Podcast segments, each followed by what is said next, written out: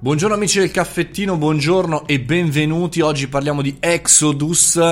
eh, un affare sporco, mi viene da dire, un affare dietro al malware di Stato che spiava gli italiani. Eh, magari se non conoscete Exodus mentre mi state ascoltando, andate su internet, cercate questa parola e magari insomma c'è un bel articolo anche di Wired appunto eh, di eh, lunedì o martedì credo, insomma affari importanti, questo software, questa applicazione venduto a procure e servizi segreti è stato usato per spiare centinaia di cittadini italiani, ma perché nessuno ha controllato chi lo sviluppava e perché i dati finivano su un server in Oregon? Queste sono le domande dell'inchiesta importante che ha fatto Wired, interessante perché chiaramente ha messo a repentaglio milioni di byte di dati segretati sensibili, intercettando centinaia di telefonini. Insomma, questo software, come tanti eh, malware, spyware, eh, che, che, diciamo, che spiano fondamentalmente i nostri dati, poteva accedere alla memoria, ai cellulari, alle informazioni, le immagini, i video, insomma, a fare tutto quello che era sui nostri cellulari.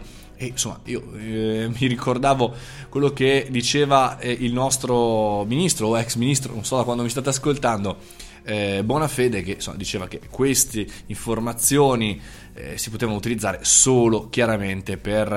eh, prevenire attacchi terroristici, investigazioni di mafia. Insomma, fondamentalmente la solita situazione all'italiana dove eh, non conosciamo lo strumento, non conosciamo il digitale, non conosciamo l'informatica, non conosciamo cosa può accadere e dall'altra parte però cerchiamo di pigiare sull'acceleratore per scoprire nuovi metodi. Ecco, uno dei punti che secondo me questa notizia, poi se volete approfondire approfonditela, chiaramente non mi occupo di cyber security, per cui lascio a quelli più bravi entrare nel merito, è il fatto che c'è sempre una differenza tra la realtà, da quello che succede per le persone normali e invece tutto quello che accade eh, per eh,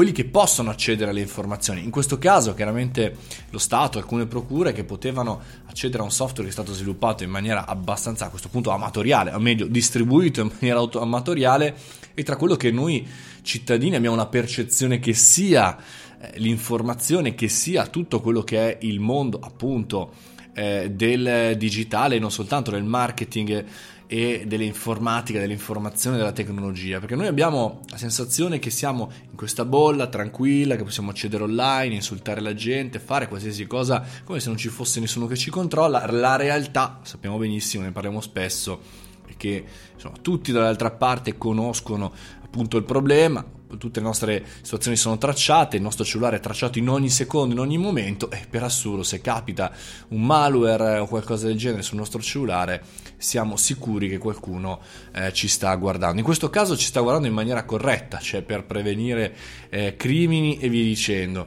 Il punto è che siamo sempre fuori controllo e dobbiamo sempre ricordarci che qualsiasi cosa accade eh, è registrata da qualche parte, ma in più che eh, noi stessi, insomma, il nostro paese, eh, quando non gestisce le cose, ponti che abbiamo visto, eh, problemi meteorologici li abbiamo visto, l'organizzazione a medio-lungo termine, ecco, fa veramente schifo. E invece quando insomma, si tratta di correre all'ultimo minuto per salvare l'ultima cosa, siamo chiaramente dei campioni. Però qui serve programmare, qui serve avere una visione di medio-lungo termine, perché non è la partita di dopodomani, ma quella di domani e quella di oggi. Si gioca sui dati, si gioca sulle informazioni e si gioca anche sulla capacità di avere un internet collegato, seguito e soprattutto monitorato monitorato, gestito anche per non dare il fianco a queste attività criminali. Pensateci per le nostre aziende, pensateci per le vostre attività da professionisti che cosa dovrebbe accadere se doveste avere un problema di questo tipo oppure insomma una copia e incolla, una cancellazione di tutti i dati che abbiamo